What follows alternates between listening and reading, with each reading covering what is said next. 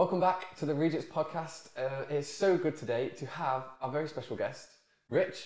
Right. Thank you so much. Good What a to pleasure. What a privilege to be with you. Yes. Good. Am I your first? I'm your first lecturer. You Yes. are, you are our first lecturer. Come on now. So Rich is a lecturer at uh, Regents in the Performing Arts department. I am. How I am. exciting is that? Yes. and very I'm sure exciting. you'll tell us all a little bit about that. But how are you doing? Yeah, well, thank you. It's a strange part of the year because it's um, I'm I'm not teaching any modules sort of on a in, in like the weekly block Mm-hmm. way, but we are heading towards the third year production. So I'm directing that a lot. So that's sort of so it's a weird it's, it's sort of a strange part of my year where Yeah. I'm almost I'm not really lecturing, I'm just directing now, which Mm. is which is sort of what I did before Yeah. I came here. So it's a strange sort of throwback to my my previous life, um, but quite but quite nice because now I'm just and, and and the relationship with students is quite different then because Mm. when you're directing them, you know it's very different from just lecturing. So I'm not just giving information. I might be you know I don't, I don't know what I'll be doing, but it's it's it's a very different you know you know how it is. it's a very yeah. different sort of dynamic. It is. Um, yeah.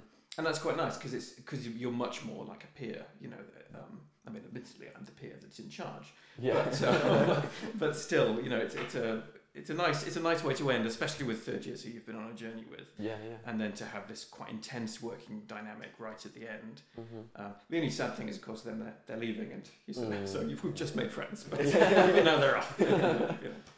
Oh, that's cool. Yeah, but no, it's fun. It's a nice time. Yeah, that's good. So throughout all the different years that you do the teaching for, and what would you say is your favourite module that you lecture? Yeah, I wondered if you'd ask that, uh, and I have no good answer. I noticed that you'd enjoyed performance in the church. Well Yes, done. Yeah. Uh, Thank you. and that is, that is a favourite of mine. I, li- I do like, sort of goes against what I just said about directing, but I, I do quite like the ones that deal with a lot of theory. Um, I think partly because I think performing arts students are not necessarily expecting to talk about Plato or Aristotle or later on we're going to talk about René Girard and all these kinds of theorists, and I, and I think that's one of the things that a degree course can give Mm. that maybe a drama school might not. That actually, I want you to think about why we might act, why performance is of any value to the church. Um, so I, yeah, that, so I, quite, I I enjoy that, Uh, and because I had to learn it myself when I came here, so it was so it's, it's sort of I mean I've been here 13 years now, so it's not exactly new information, but it's certainly information that I've been wrestling with Mm. over quite over a little time now. So I, it was it was new to me, and so I enjoy sort of passing that on. Very Cool. I mean, obviously, James on uh, a prior podcast spoken a little bit about the performing arts track, but you know, some of that just goes over my head sometimes. Do you know what I mean? Because I'm not all, all clued in. But uh, now we've got the, the main man himself here, Rich. Why don't you just give us a little insight into what the performing arts course is? Maybe for some of those guys who don't know a lot about Regents or the, the what the performing arts track is. Yeah. What's that got to do with, with anything really? What's that about? Yeah, good question. Uh, I sometimes wonder. Um, no, well, it's it's well, it's a few things really. Um, I came to performing arts because I loved it really. So I Mhm. I've since had to justify, you know, in a sort of theological way, why might you perform?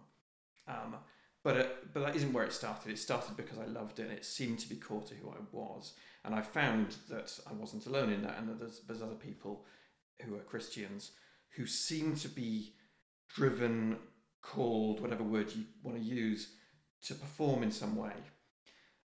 But there's a sort of worry that goes along with that. You know, is Mhm. it is it just my ego? Is it I, is it pride? Is it you know there are all kinds of things that and other Christians will tell you that maybe it is, or will be suspicious about the use of performance in some way. Um, but my first acting jobs, or amongst my first, were with Christian companies, Mhm. and so we were trying to not just tell the gospel, but bring it alive, to incarnate it in some way. Inevitably, inadequately, Mm. uh, but we were trying to make it experientially real as Mhm. best we could, um, and that seemed, and it just not. I mean, sometimes it was embarrassing and bad, but it's sometimes something quite profound seemed to happen, Mhm. and people met with God in a in a particular way via actors presencing God there, or, or attempting to do that at least. So I got very interested in how that happens. And um, when Regents moved here to Malvern, there was a theatre building. Um, and that gave them the idea of is there any mileage in exploring this? I was working with a Christian theatre company called Saltmine.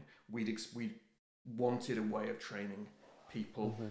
Um, and so it sort of came together in a strange, what if you weren't a Christian, you would call a, a coincidence, but Yeah, yeah. I see it's something more Mhm. uh, profound than that. yeah, yeah. Um, so really, what the course is trying to do is, is trying to teach people how to act, how to perform better, how to teach the techniques of acting. Yeah. It's trying to help them to develop material. So what do you perform? But it's also asking questions about why we perform at all, and um, and trying to help them to position that performance as intimately linked with their Christian walk. Um, Mm. that's that's what it's trying to do. Yeah, no, very cool. Yeah, I mean, when I came to join Regents, I kind of knew that going down the, the church leadership track was what I wanted to do originally, and I had never even realised that Regents did a performing arts track until I started to uh, sign up, and you know, and it's just really interesting to hear what it's all about, really. And I've enjoyed seeing some of the performances that have been put on. I, I know you're speaking about the the retreat that's coming Yeah. up soon. So does that kind of thing happen every year? It happens every year. It's always different. The, the, the students shape what it is. So basically, at the beginning of the third year, or probably at the, the beginning at the end of second year, really, I will I will meet with students and sort of say well, what kinds of things are you're interested in, and at that point, they normally have no idea. It's just whatever will get me the best marks. Yeah. Uh, but you know, they sometimes have some idea. You know, maybe it's um, we'd like to do something quite immersive. We'd like to, to, to do something that's interactive or, or whatever. So they have some kind of stylistic idea of what it might be. Okay. Um, but but this year, the students had, had a relatively strong idea. that- So they, they, they were interested in maybe using something like the seven deadly sins as a as an organising principle for the piece. Mhm. Um, we've sort of moved away from that, but that, that's how we started. Yeah. Um, and what we've ended up with is this play about a bunch of women who have come away on this retreat together. Essentially, the, the retreat is this this this sort of refuge for people who've who realise their brokenness in some Mhm. way. Mhm. Um, and they say that through myth, through through story, and through vigils, so sort of communing with nature, they're trying to unlock meaning in their lives. It's not a Christian place at all. It's it's it's it's a relatively secular thing, although there's some sort of notion of spirituality. And what the what the play really does is it shows you their journeys as they try to discover some meaning. And what they find, and this is I guess where the seven deadly sins sort of legacy lives on, is that they're trapped in patterns of behaviour Mhm. um, that they can't break out of. And, and, the, and they begin by saying, Look, you are who you say you are here, so we'll accept you as you are. Mhm. But what they discover is that, that that's quite a useful first place. But what if who you are is irredeemably corrupt, or is, Mm. or is you don't like who you are, and you don't know how to change?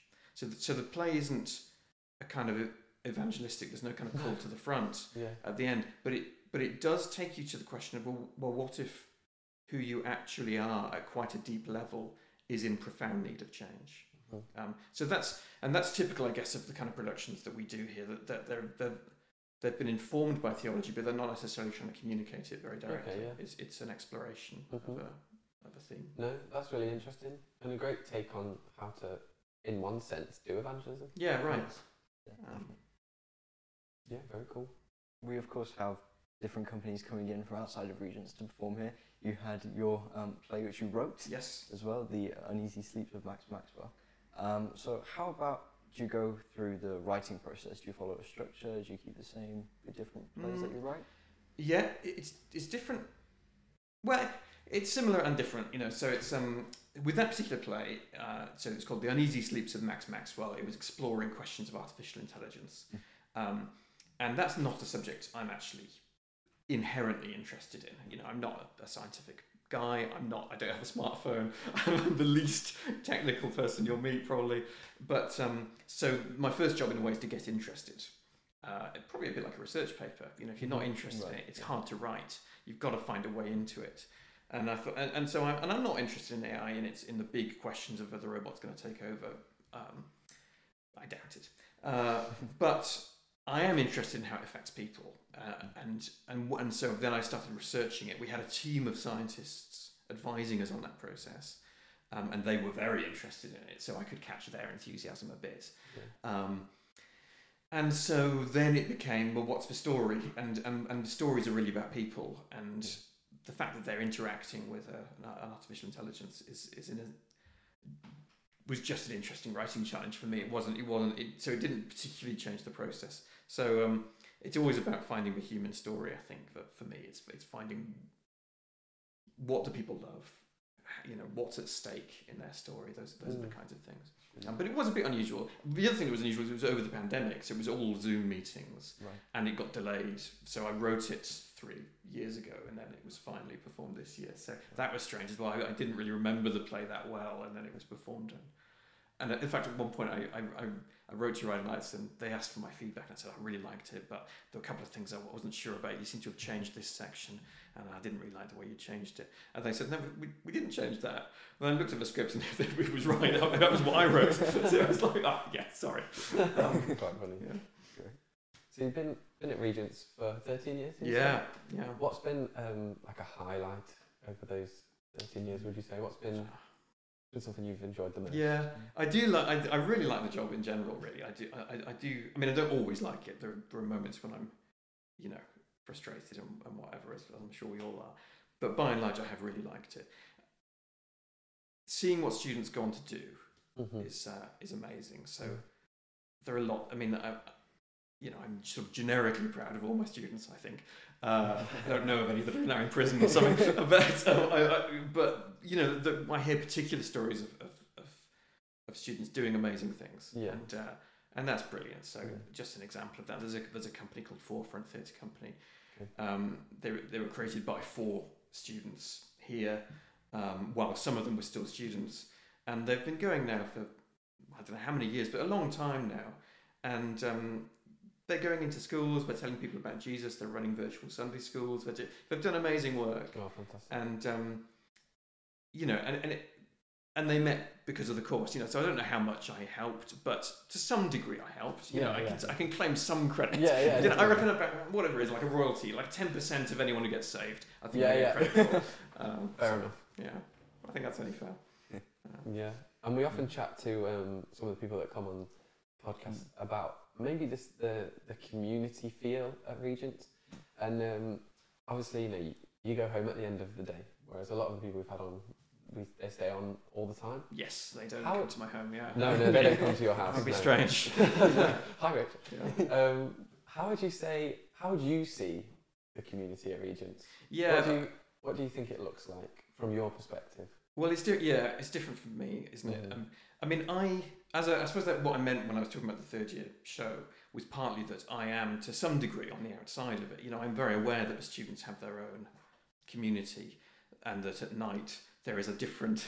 It's like a David Attenborough film, you know, different animals emerge that I don't know about, um, and uh, and that's fine, and that's how it how it should be. You know, I, I I have a different role, but so the community that I'm in really is the faculty community Yeah. um, and that is really great. I love I love being part of this faculty. I was uh, uh, when I first arrived, I was looking around the table and just amazed that I was sitting with these with these people because they're so they've just read things that I haven't read. They have knowledge that I don't have. They have they have specialisms and Mhm. and they're just really exciting people to talk to. So you know, you, you sit down with someone like Dr. Martin Clay, who has just studied the Bible in a way that I haven't, I never have, and he has a very different take on it, and he's very humble with it, Mm. which is very annoying, uh, but just amazing. You know, and every now and again he'll say something, and his breadth of knowledge is weird. So like you know, he's an Old Testament lecturer here, but he, his PhD was in the New Testament, and he's read a lot of philosophy. So he- he'll suddenly start talking about Heidegger, who of course he's read in the German. Uh, and so you'll sort of, suddenly he'll say something and you think, I suppose, but but you know, everyone is. Um, I like everyone on faculty, apart from. Uh, no. Um, I like everyone on faculty. That and it's a, and it is a really mutually supportive Yeah. community. We all like each other. I work with Ollie very closely. He's a very close friend. That's a that's a rare thing, I think, coming Mhm. to work. And then you've got a really good friend that you're just hang out with for quite a lot of the day. Yeah, So yeah. That's an amazing thing. Uh, so Brilliant. yeah. It's Well, really cool. Well, Yeah. I think it's time. Oh, Yes. Time for No. The best time. the, The best game. segment. The game that's sweeping the nation. Yes. Everyone knows about it. of course. Listen to us. Woo! Amazing. What a we love listening to us. What a privilege to be involved. Great. Well, we are asking for your top three favourite films mm, of all time as well. of all time, okay. All time. All right. Well, uh, this will have to be rough, and it will, Okay. you know, on a different day, it would change. Okay. Um, Take us through a journey. okay. So I think I would say the second Godfather film is, is about as good as, as filmmaking gets. I think The Godfather Part Two is very good. Uh, the acting in it is amazing. I'd say that's number one. Um, uh, when I was in maybe 18 or something, I saw a film called Grosse Pointe Blank, which is a kind of funny, slightly dark comedy about a hitman going to his high school reunion. Uh, with kind of, kind of a sort of indie rock soundtrack. I thought it was the coolest thing then. I still think it's a great film. Um, I, I'm going to say that's that's there as well. Um, i- is this in an order? Um, It doesn't have to I think probably at the moment it is. I'd say that's perhaps probably number two. Um, my third favourite film. Um, I should put. it- I'm studying horror films at the moment, so I'm doing my PhD. I'm doing a PhD at the moment, and I'm, and I'm looking at monsters. So I ought to put a monster film in there. And I think the monster film I would choose is Dog Soldiers, a werewolf movie directed by Neil Marshall. My probably my favourite werewolf movie. Wow. Um, it's a very good film. very good. Mm. I haven't Wow. seen that. Can't say I've seen any of haven't those. seen any actually. of those. No, Yeah, I was, aware, I was I was worried about this. oh right, it's Star Wars. Fine. It's Star Wars. Yeah. Well, the twist is: yes. is there a particular part, maybe in those in those ones you've just mentioned, or you know maybe in another one, another film that you have always had the desire to play as? Which which character, which role do you think? Oh, do you know what? I just love to give that a go. Oh, that's a good question. Um, yeah, the trouble, The Godfather is, t- is, is too difficult because they're all too good. So all of the actors in there are better than me. Um, so that I think would be beyond me. Um, I think um, I, I'm not better than any of the actors in Dog Soldiers, but I quite like the idea of. Mhm. I, I think it's like a computer game, so I think I like the idea of fighting werewolves. You can do it. I would be afraid, yes. uh, but um, I'd, I'd quite like Mhm. A you know, in theory, in a Yeah, film. in I'd like to, yeah. yeah, in, I, I think that would be that would be fun. Yeah. I mean, I was speaking to James just before as Yeah. we were preparing, and you know, I reckon I could do a good Batman. Do you know I disagreed. okay. What makes you? I don't know. I just feel like I've got those qualities, you know. I'm joking. I'm Oh, well, I, I mean, yeah. Be, I mean, Yeah. I'm glad that you changed. Dark, before the- mysterious. Yeah, but you took, and you took the mask off Yeah, I before took we started, which off was, which was good. I was Yeah. amazed it was you actually. 'cause I I know, did, I've I always mean, wondered have, who it was. have you ever seen me and Batman in the same room? I never have. no. I never have. I mean, Is that accent that you're doing now? Is that your? I put it on. You put it on, yeah. Yeah, yeah. Give us your real voice. Maybe another day. Go on. I'm Batman. Yes. That's, perfect. that's Oh, it's you. Yeah, it is me. That's Yeah, fantastic. But yeah. Sorry for doubting you. James, what was it? Have you got a character that you'd be? I'm not too sure. There are so many different characters that I like and I'm interested in, um, but I don't think there's a standalone one. Um, hmm, I don't know. Someone, an authoritative character, I think. Yeah, I see you that way. Maybe Emperor Palpatine, maybe. Just get- yeah, just- Afraid your rebel friends. Good. yeah, maybe. I mean, that's just. I don't, I'm not speaking that over your life. I'm just. Yeah. It's just a thought. Um, Look a bit like him too, James. Thank you so much. Maybe I'll be the Joker, just to go against Yeah, you. yeah, cool. oh yeah, that'd be nice. I think Joker and Batman ought to present a, a podcast. together. Yeah. That'd be nice. All right, we'll dress up as them next week. then. Sorted, yeah. That'd be good. That'd be a good balance, wouldn't it? Order and chaos. yeah, just yeah. sort of, yeah. that would be good. Very cool. Well, that brings us to the end of Listen to Us, Sad times. and uh, Yeah. maybe on to the main part of our podcast. Maybe, although I, se- I sense people already switching off Ah, now. that's it doesn't true. get any better than that. True. Yeah. But um, yeah, we'd just like to know about your testimony and you know what what Rich is all about, what your life's all about, and um, maybe just uh, could you share a little bit of that with us? Sure, of course. I would be delighted. Yeah, so my, my testimony, I guess, my story of becoming a Christian is a weird combination of quite intense spiritual encounter and then moments of feeling like God is nowhere to be found. So my parents became Christian when I was um, about five, and their story is this really strange encounter with evil. So they, I won't go into it in great detail, but they felt that their lives were under threat by a supernatural force of evil. My dad was an aggressive atheist, well, not aggressive like physically, but but just his, his atheism was expressed, you know, firmly, and until then, but had been raised Christian. And so when he found that his life, because they believed it, you know, it, it, it destroyed his worldview, but he believed that their lives were threatened by something terrible. Uh, but because he had a Christian upbringing himself, he knew where to go. So he went to his dad, really, and said, "Look, I don't, I don't believe in God, but if there's a power of evil, there must be a power of good, and we, have to, we have to ask that power of good to help." So my granddad, who lived in the same village as us, came and they and prayed in every room of our house, and they felt this presence of evil going. I didn't know about that, of course, except that there was a room in our house that I'd always had night. It was our bedroom, and I, I couldn't sleep in it. I always had nightmares, and after that, that all went away. Um, I was brought, so I, I went to a church school, so I had some sort of knowledge of Jesus in a kind of the way that kids do. Um, so, and I think I sort of believed naively, just because my teachers had said, you know, Jesus was was nice. I thought, okay, but there was this immense difference in my mum and dad, and because they'd had this sort of spiritual encounter with evil, they, um, with with no sort of training or knowledge, didn't go to the churches that were in our village because they they they felt well. I don't want to say anything unkind, but they didn't feel right to them. They, they, they needed something more spiritually engaged, so they became what we would call Pentecostal, although they didn't know it was called that. They were they prayed, they were filled with the Spirit, and so and then they started this house group in our ch- in our house. So church became our house, and people started to come from the village, and it was this place of of uh, spiritual gifts were were on this full display. It was it, my dad would be like dancing in the living room with a tambourine, Mhm. which was really useful Classic for tambourine. me. Of course, Of course. uh, grade eight. Uh, um, which you know you can imagine as a as a going to primary school how helpful that is when people walk past your house and say, "Dad, Rich, I think I saw your dad dancing with." Them. I was like, "Yes, please." like many of the cool kids, my father is a dancer. um, so it was it was a bit weird, but it was undeniably real.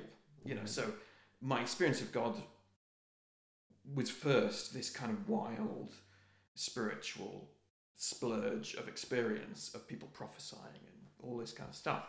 So it was undeniably. I can't. So I don't think I'll ever reach a point. You know, whatever happens in my life, I- I can never say that God isn't isn't real because I've seen this huge difference in my my mum and dad's. But it was it was somewhat at second hand.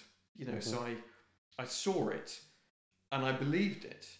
Um, and at times I experienced something, but not a full, not the way my mum and dad were. I wasn't dancing. I was slightly, you know, I, I was on the edges of it. Yeah, yeah. Um, so I knew it was true, but it, it didn't transform me. Um, even though, you know, and I remember mum would run the kind of Sunday school as far as it was.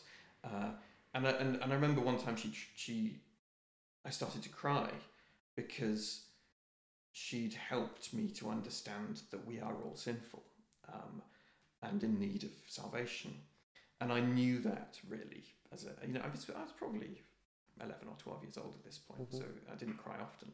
But um, but I knew it, but I'd been sort of acting out and try, trying to avoid.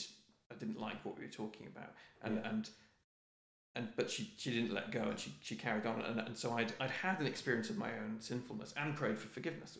Um, but nevertheless, at school, I wanted to be popular, and I wanted to be like everyone else, and I um, and people knew I was a Christian at school, so I wasn't. I didn't hide that, but I did try to fit in with other people. So I taught myself to swear, um, which I didn't do as a as a young child, but as a teenager, I I, I started to do, um, and that trend continued into through school really and into university, um, where I just wanted to be like everyone else. I wanted to have girl, you know, I wanted to have. I was going to say girlfriends. A girlfriend would would be, would be fine. Um, and um, uh, and God, I didn't, and I didn't want what mum and dad had, which was God for to, to be the, the the sole and only thing. You know, I felt like their lives are just dominated by their faith. I want faith to be a part of my life, but not like you know, I want. I, I got excited by acting and, and all that stuff, and I, I, you know, I wanted to be an actor, and that's what I'm going to do. And, and and yeah, I believe in God, and I and I'll be a good Christian, but on my own terms, you Yeah. know. And and that that really went on till university. And at university, things were going really well in, in some ways. I was I was cast as Hamlet. Um, as a first year in a in a big studio in a studio no student production and you know I, and I was thrilled and I, and it was it was going to be great. Uh, it wasn't great, but I thought it was going to be great. Uh, I was going out with a girl that I was in love with and who I've later married, um, and I'm still married to. Uh, and um, that was all good. So my romantic life was finally going well, and and I became profoundly depressed, and I, I became paranoid and jealous, and, and I didn't know what was wrong with me. And I went to the doctor, and the doctor said, "Well, you're depressed." And I said, "Well, yes, I." I told you that. Uh, what do I what do I do about it? And they said, well, take these pills and they'll help you sleep. And they did. But, you know, the, the, the, in fairness, the medication did help. I wasn't sleeping well, and it, it did. It, mostly, that's what they gave me, sleeping pills, um, and they were helpful. But actually, I, I felt, and I'm not saying that this is true for you know in general for people with with mental health challenges, but for me, I felt that what was behind it was that there was this hypocrisy. uh, There was this double life going on in my heart, where I was trying to live these two lives, and it wasn't tenable. It was this schism in my soul that I had to do something about. So, so that I sort of chart my Christian journey really from when I, uh, in my student room, said, "God, I'm sorry, I've messed up. I'm trying. I don't want to live my life by myself anymore. I want you to be in charge of it." That was that, you know. And so that that is kind of when I chart Yeah. my. If i if you said, "When did you become a Christian?" Yeah. There've been lo- I've I've sort of given my heart to God many times, but that's probably the moment that I think that was the decisive point where I said, "Okay, this is this is a decision now. This is my own decision." Um, and and since then, when I talk about God, sort of me not knowing where God is, I, I very rarely had those moments of intense spirit. So it isn't like, but now I'm dancing, now I'm playing my tambourine. My, I, I don't I don't experience God in the same way that my mum and dad do. I do experience God, but but in a very in a much quieter way. And often, what it is now is that you know, if I pray for guidance, as I often have, I very rarely feel, ah, now I know what to do. Mhm. I've gone ahead, hoping, believing, trusting that it might be the right thing to do, and that God isn't stopping me, and I've and I've said, "Your will be done." And then looking back over my life, I can see time and again the Mm. decisions I've made Mhm. have led to just brilliant things that could not have happened if I'd gone the other apparently equally, you know, uh, Yeah. viable route. So, so that's kind of how I see. Um, yeah, that's, I guess that's where I am now, Yeah. and that's how I ended up with this job, um, which was partly because I went to a university that it was in Scotland, in St Andrews, the same one that St William, um, St William Prince William went to, although he went a little after me, cashing in on the reputation that it acquired. Um, and um, and they are, they only did their standard was a four year master's degree, Mhm. so it was only because I'd done that, and I nearly went to Durham or somewhere else, um, where it would have been a BA. It was only because I had the MA that I could start teaching here, but it was an arbitrary. It seemed arbitrary that decision. Yeah, yeah. so. Wow. That's fantastic. Yeah. I just I love um, you know I feel like when you talk to lots of people, there's often the theme of having maybe two separate um, not lives, but kind of ways of viewing yourself or ways of acting. I know I personally can attest to that. Maybe feeling like one person at school and another person at church and things like that. And I, I often found that that comes up uh, lots of times. And no, yeah, thank you for sharing it. It's just really, really poignant. As well as, I love what you say about, um, especially I know for myself growing up in church, um, maybe how you say second-hand faith, that kind of thing. Uh, it's difficult one, isn't it? You know, because at that point you're just you're rolling with it. you're a child, it's what you've been taught to know, and in a sense, you roll with everything Mhm. your parents do. Mhm. So like, if they if they said something, then yeah, that's that's how it is. That's what I'm doing. That's what I'm following. And it only it comes to a certain point where no, actually, I have my own choice to make here, my own decision to say, like you said, Lord, I don't just want to go with what my parents are doing, but actually, I want this for myself, my own personal connection. And I think that's what's so special about Jesus. And it, it doesn't just have to be something that you see other people with or see your parents have, but actually, it's your own personal thing. And even like you said, right now, you know, after all of these the years of going through this journey with Jesus, the way you experience God is still different to the way your your parents do. Yeah. And how special is that? Yeah, that's really interesting. Yeah, and, and I guess that's it's lovely then that you can that, that then you can talk to your um, your parents or whoever you know has been a kind of mentor to you, yeah, yeah. and and you're offering something back in a way because they Yeah. experience God differently through your experience, Yeah. right? That um, which is that is amazing and, and sort of humbling, and Mm. uh, yeah. yeah. Fantastic. It's very good. What would maybe be one thing, like right now, that you would want to say to your younger self? What would be one, maybe one piece of advice? I think I think what I'd say to my younger self is is pay attention to where your heart and soul comes alive. Um, so I think not just not just on faith terms, but I think I've you know I want to be liked. I, I- you know, it's, it's, that's a drive. uh, It's, it's maybe not the, the most attractive part of me, but it's but it's there. You know, I'd like I'd like to be liked, and I'd like to be um, popular and what have you. And so I think I've often let my ta- let my tastes be dictated by what I thought was acceptable. Mm. Um, so that's not just about not being, you know, not openly trying to convert anyone at school or whatever, but even like what, what music I like or what, what books I read or films I like. You know, that I've sometimes I've felt embarrassed about things that I liked. So, for example, when I was when I was a kid, you know, when my parents became a Christian, this is one of the things that I profoundly disagreed with them about when I became a teenager. They sort of they didn't get rid of a lot of books, I don't think. But, it, but they may as well have done because it, it felt as though if what you're reading is not explicitly Christian, um, then why are you reading it? So we had we were allowed. No, that's not fair. We weren't allowed. We had all the like the Narnia books, the C.S. Lewis stuff, and then we, we, we sort of read um, Tolkien, and that was consi- that was sort of equally fine. But I sort of felt as though there were certain things that, that you could read. So certainly like the stuff that I'm reading about the horror stuff, I think that would that would have not gone down well in my in my house. Um, but then when I went to university, I felt a bit embarrassed that my background was, you know, I had, uh, was Lewis and Tolkien, um, and and maybe I should have been reading James Joyce or something a bit more sophisticated or whatever. And so I tried to sort of read what other people in English. And my degree was in English literature, so you know there was a certain sophistication of taste that was expected. Yeah. And then I, and so I sort of tried to read more sophisticated stuff. And the, but the truth of the matter is, I, I preferred Lewis and Tolkien. Um, now, there's stuff that I read there that I did really like, and I encountered really great writers. But I wish I just had a bit more courage, not just in, for other people, but even for myself to say, yeah, but don't forget, actually, you liked this stuff. yeah. You know, it, it wasn't imposed on you. It wasn't a chore that you had Yeah. to read this. You, you liked it.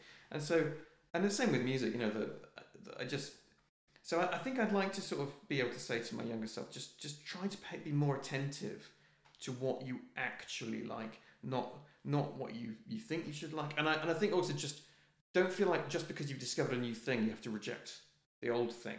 yeah. You know, I think, uh, yeah. So that, that's, that, I guess that's, that would be sort of my advice to Mm. myself. Um, Very insightful. So looking, I suppose, just to the future as well. Um, what would you like to see happen in, I suppose, the next five years? Because usually we would have students on, and we could focus on what happens after Regents. Mhm. Um, but obviously, with you staying at Regents, Yes. it's more so like across the next five years. Just what would you like to see Mm. happen in general? Um, not necessarily for your life, but just anyone you're close to's lives as well. Um, just yeah, anything like that. Oh, that's, yeah, great question. So many things. Um, well, I've got a daughter. Um, she's 10. She's going to secondary school uh, in September, I guess. Um, so I have worries and hopes there. Mhm. You know, I, I'd like her to have to make friends, to be happy, and and I'd love her to discover Jesus for herself. You know, she's we've we've started having these discussions. She Mhm. she asked me, "How do I know if I'm a Christian or not?" Recently, which Wow. is uh, which is a good question. I didn't have a great answer. So, well, I just keep praying. but, um, but um, Was it how do you know you're a Christian? Or how does she know? she How, know? yeah, how do I know? How do I know if, if I if I believe or not? You know, so Yeah, she says yeah. I think I believe, Mhm. but how do I how do I really know? Mhm. Uh, I just It's- a question I've not thought about. so- Yeah, I, I just not. Really I hadn't really thought of that. Uh, so if anyone, you know, in the comments, uh, but yeah, so I didn't know. To, so I'd like. So that's a hope. I'd like to. I'd, I'd, I mean, that would be amazing if she if she really found Jesus for herself. Um, but I'm also kind of pre- mentally preparing myself for the teenage kind of rejection of stuff that her parents have told her, and you know, so Mhm. that's a worry. But I guess I just have to be patient and calm and whatever, uh, and and and praying for wisdom of when to say anything and when to Mhm. let them go their own way. That's, I don't I Yeah, don't know yeah. what the right answer is going to be on any of that. I don't even know what the questions are yet. Yeah, yeah, yeah. Um, I suppose other things that are happening. I'm, I'm, I'm, I'm in the middle of a PhD at the moment. Well, actually, technically isn't a PhD yet. At the moment, I'm I have to have an upgrade meeting where they decide whether what I'm doing is is good enough to, to, to carry on into a PhD. But I'm, I'm looking at these monsters, these horror stories, and um, and I'm trying to say why. The question I'm asking really is why are we afraid of these these things? So vampires, zombies, and werewolves. Why are we afraid of them? What do they speak to in our soul? And how, as Christians, can we, in loving our neighbour, engage with the things that our neighbour are afraid of? Um, you know, what what does societal fears? How how does that open space for dialogue?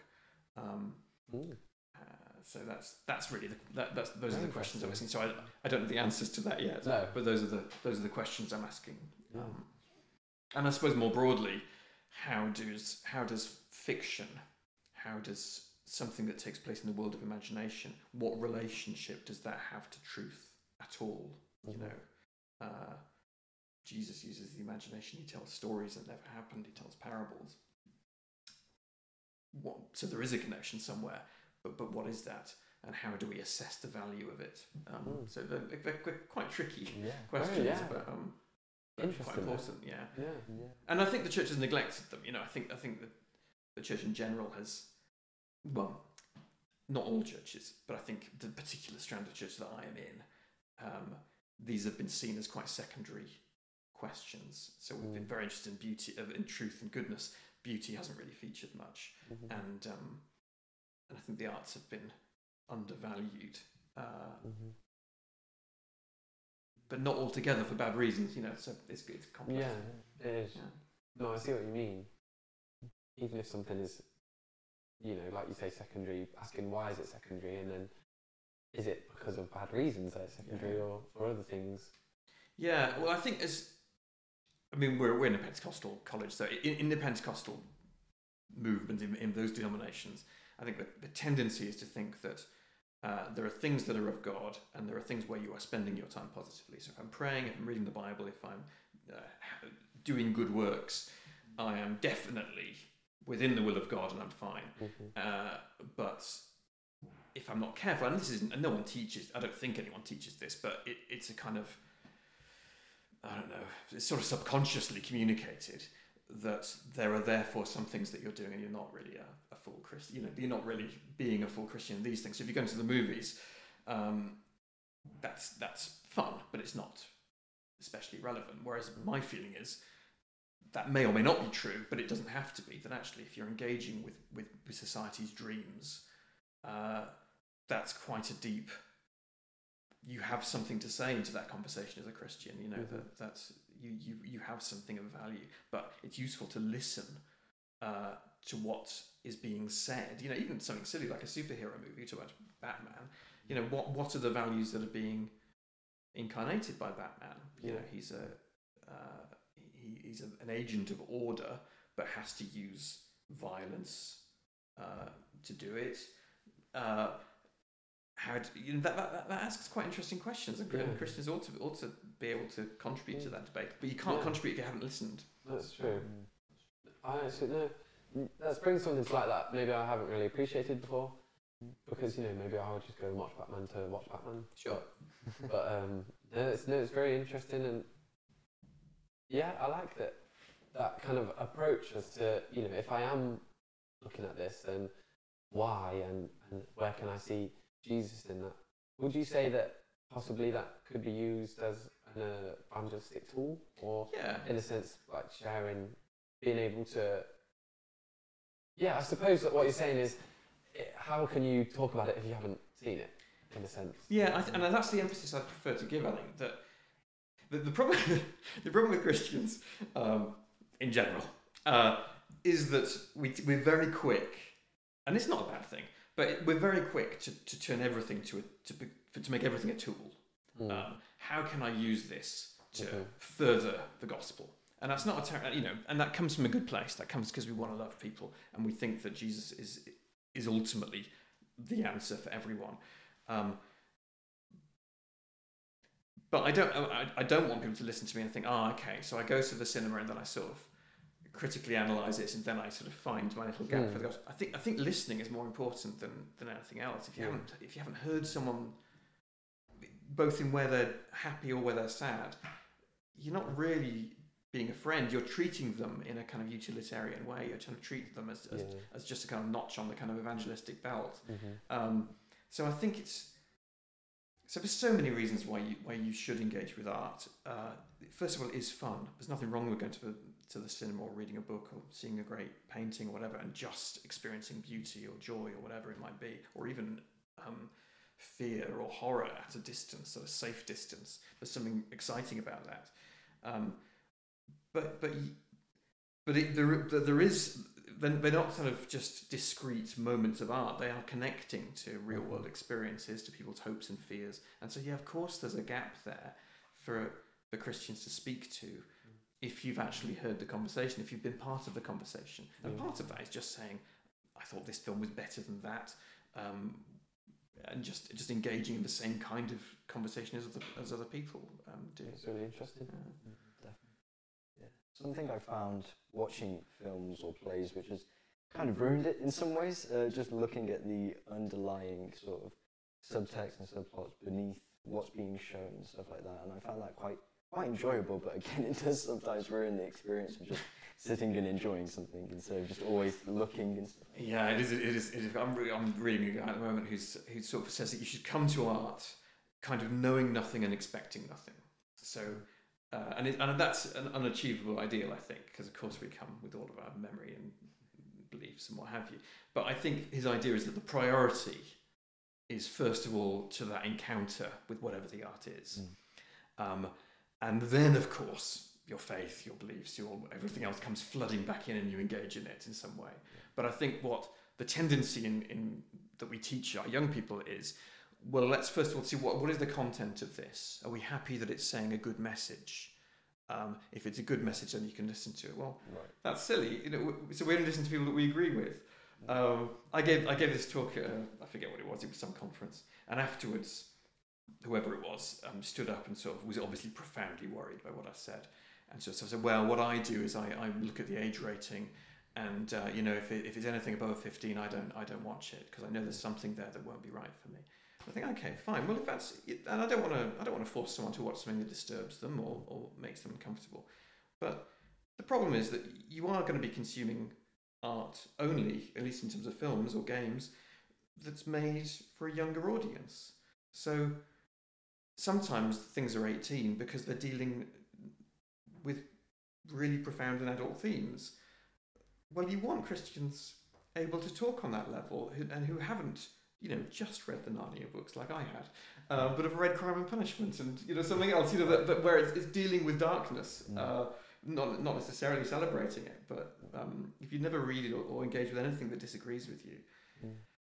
that's just a, that's that's it's children that do that, and we shelter children for a good reason. But but once they start becoming adults, you, you have to let them encounter Mm. different ideas. Um, That's really interesting.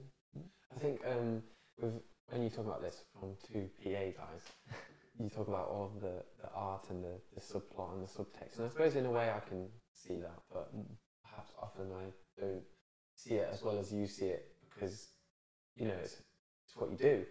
It's like for example, I remember uh, sitting in the car with my mum and there would be some some music on and I love music and I would be able to hear every single Yeah, right. part of the song and I would be singing along not to the melody but to the, the bass part. Yeah, say. yeah. And then my mum would be like, "Oh, how can you hear that?" Like, I can't hear that. Or I would ask her, "Can you can you hear the the guitar melody right at the back?" Like, the ding, ding, and she'd be like, "No, that's not there." And she'd listen a bit more carefully, and then finally she'd be like, "Oh yeah, actually no, that is there. How could you hear that straight away?" And I suppose it's the same here. And like, Yeah. maybe for me, I would have to try a lot harder to see these things that when you approach a film or uh, a play that you would, because of, your you know learning all about it, you would instinctively see. And it's great to hear a, perspective on that that maybe I haven't heard before. So Yeah. thank you. Think, well, no, you- uh, not at all. I mean, but I think you're right though that um, it, that's true of everything, isn't it? That, Mm. someone said to me once, you know, she said, "Rich, everything is interesting," and um, at that point, I felt that she was profoundly wrong, uh, and I felt some people things were not. But but but, but it's actually she had a point that actually sometimes it's just the level of detail you need to get into. That Yeah. once you start looking below the surface of things. Everything is interesting, and um, I guess that goes back to writing a play. You know that actually, in order to write a play, you have to get to you have to get below your initial resistance and find the things interesting. Yeah. But um, but yeah, that's right. I think that I'm not. If you said to me, you know, we, we have a youth track here, rich youth work. My initial impact, in, instinct is, I'm not interested. It's not. It, it's not something that instantly appeals to me. I dislike youth. Uh, ideally, you'd skip straight from childhood to about 25. Uh, but uh, but of course, it's interesting. Uh, you know, of course, someone developing and all those different urges within them and it influences on them. Of course, that's fascinating. Once, but they're just a bit intimidating to meet, Mm. uh, and obviously never alone or in the dark alleys. But um, they travel in packs, so they must be feared and respected. Um, yeah. Mm. But, yeah, you're right. I think the level of detail is everything. Um, Mhm. Yeah, cool, very cool. Well, we always ask um, uh, the guests on the podcast one question just to round it off, and that is, what is your favourite scripture? Maybe all time or just for right now? Right, I think it is right now. Um, I can't actually remember the, the, the specific chapter. So, the, the story that is haunting me at the moment is um, it's in Two Kings, and um, it's a king. I think it's Josiah, and uh, Josiah I think comes to the to, to the throne in a weird way. So his his his dad knew God and then rejected God, as many of these kings do. you know, he abandoned the ways of the Lord. Mm. And then um, there was a plot to kill that king, Mhm. and then um, the people killed the people who killed the king and put the king's son, Josiah, on the throne. And Josiah followed the ways of the Lord. Um, and as part of that, he started rebuilding the temple. And so he's doing a good thing, right? He's, do, he's, he's, he sees something wrong in the kingdom and he's trying to put it right. But as part of rebuilding the temple, the priests discover the book of the law Mhm. and he reads him the book of the law. And when Josiah, and I pray that it is Josiah, then if not, you can put the correction on the screen. not Josiah, somebody else. When he hears the law read, he tears his clothes and he repents and he weeps. And, um, and that story won't leave me alone. And because I think what I found so profound about it is the thing that he thought was wrong in the city was wrong in his own heart. And I think that I find that so challenging that so often I see what's wrong. I've talked about it today. What's wrong in the church? The things that the church should fix. Oh, if only the church would listen to me. But the corruption runs deep. You know that that, that my own impulses uh, are not right and need you know to be repented of. My own deepest urges are often need to be redeemed. Need a continual work of of sanctification. Mhm. Uh, and that should give me a kind of humility, he says, boldly pronouncing yet again. It should give me a kind of humility when I talk about what the church should do or what anyone else should do.